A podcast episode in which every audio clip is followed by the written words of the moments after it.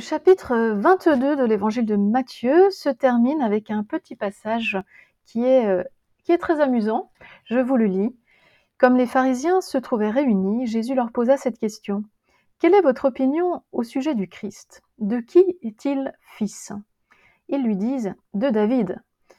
Comment donc, dit-il, David, parlant sous l'inspiration, l'appelle-t-il Seigneur? Quand il dit, dans le psaume, le Seigneur a dit à mon Seigneur, siège à ma droite, jusqu'à ce que j'aie mis tes ennemis dessous tes pieds. Si donc David l'appelle Seigneur, comment est-il son fils? Nul ne fut capable de lui répondre un mot, et à partir de ce jour, personne n'osa plus l'interroger. Alors il se peut que vous ayez eu un petit peu de mal à suivre la logique de Jésus dans ce texte, ce qui est normal. Bah, je ne peux que vous inviter à le relire une fois tranquillement avant d'écouter euh, ma courte explication, donc au chapitre 22, les versets 41 à 45. En fait, ce que Jésus est en train de faire, c'est qu'il est en train d'interroger les pharisiens sur une question particulièrement intrigante qui fait allusion à un titre messianique, fils de David. D'où vient ce titre? D'où vient cette manière d'appeler le Messie? Eh bien, depuis la prophétie de Nathan, dans le deuxième livre de Samuel, il était admis parmi les Juifs que le Messie à venir serait issu de la descendance du roi David. Voilà, en effet, David, Nathan, pardon, avait prophétisé à David. Deuxième livre de Samuel au chapitre 7. Quand tes jours seront accomplis et que tu seras couché avec tes pères, je maintiendrai après toi le lignage issu de tes entrailles, et j'affermirai ta royauté. C'est lui qui construira une maison pour mon nom, j'affermirai pour toujours son trône royal. Je serai pour lui un père, il sera pour moi un fils.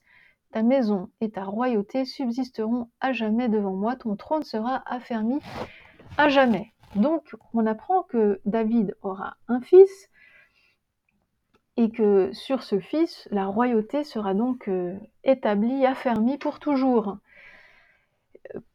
Cette manière d'appeler le fils de David va devenir peu à peu au fil du temps un titre messianique, c'est-à-dire que l'on...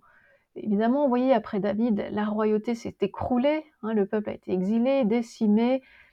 Euh, à partir du, VIe siècle, la royauté n'existe plus en Israël. Donc euh, cette prophétie de Nathan, qui avait été donc euh, qui avait été faite au, temps de David, comment la comprendre désormais? Eh bien, on va la comprendre dans un sens messianique, c'est-à-dire que l'on attend un roi Messie nouveau qui, viendra reprendre le flambeau à la tête du peuple. Euh, voilà. Et ça, c'est l'attente qui, qui habite en particulier euh, les Juifs au temps de Jésus au premier siècle. On attend un roi Messie qui va notamment venir nous libérer de l'oppression euh, des Romains voilà que Jésus donc euh, entre dans cette discussion avec les, pharisiens, mais il veut apporter une nuance capitale à ce titre fils de David. Il veut compléter ce titre fils de David. Il ne se contente pas de la, définition qu'on met derrière d'habitude. Il est fin connaisseur des écritures bibliques. Voilà. Et donc il cite le début du psaume 110.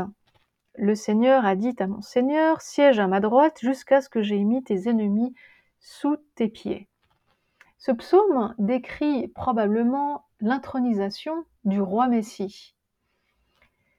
Et le psautier, il est censé avoir été écrit par David. C'est donc David qui parle en disant la chose suivante. Le Seigneur, c'est-à-dire Dieu, a dit à mon Seigneur, c'est-à-dire au Messie, siège à ma droite jusqu'à ce que j'aie placé tes ennemis sous tes pieds. David appelle donc le Messie mon Seigneur. Il ne peut donc pas être son fils, puisque dans la mentalité sémitique, un père n'appelle jamais son fils Seigneur. Mais c'est justement au contraire, un père est toujours Seigneur de son fils.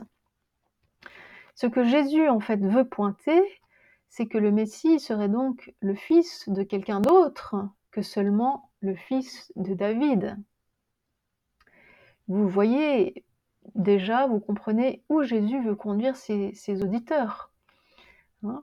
Euh, le Messie n'est pas que fils de David, mais il est aussi fils de quelqu'un d'autre. Alors, que veut-il, où, veut-il nous, emmener là? Jésus, euh, ne donne pas tout à fait à ce moment-là la réponse à sa propre question. Et il n'est pas dit que ceux qui l'écoutaient ce jour-là aient vraiment compris où il voulait en venir. En fait, il faudra attendre son procès devant le Sanhédrin, donc à la fin de l'évangile, pour avoir la réponse à cette question. Hein, la, question euh, la question est la suivante. Si donc David l'appelle Seigneur, comment peut-il être son fils? Et comme personne n'est capable de répondre, n'est-ce pas? Il y a des chances, euh, il y a des chances que, qu'on n'ait pas tout à fait saisi euh, les, nuances de Jésus. Donc il faudra attendre le procès de Jésus devant le Sanhédrin pour avoir cette réponse.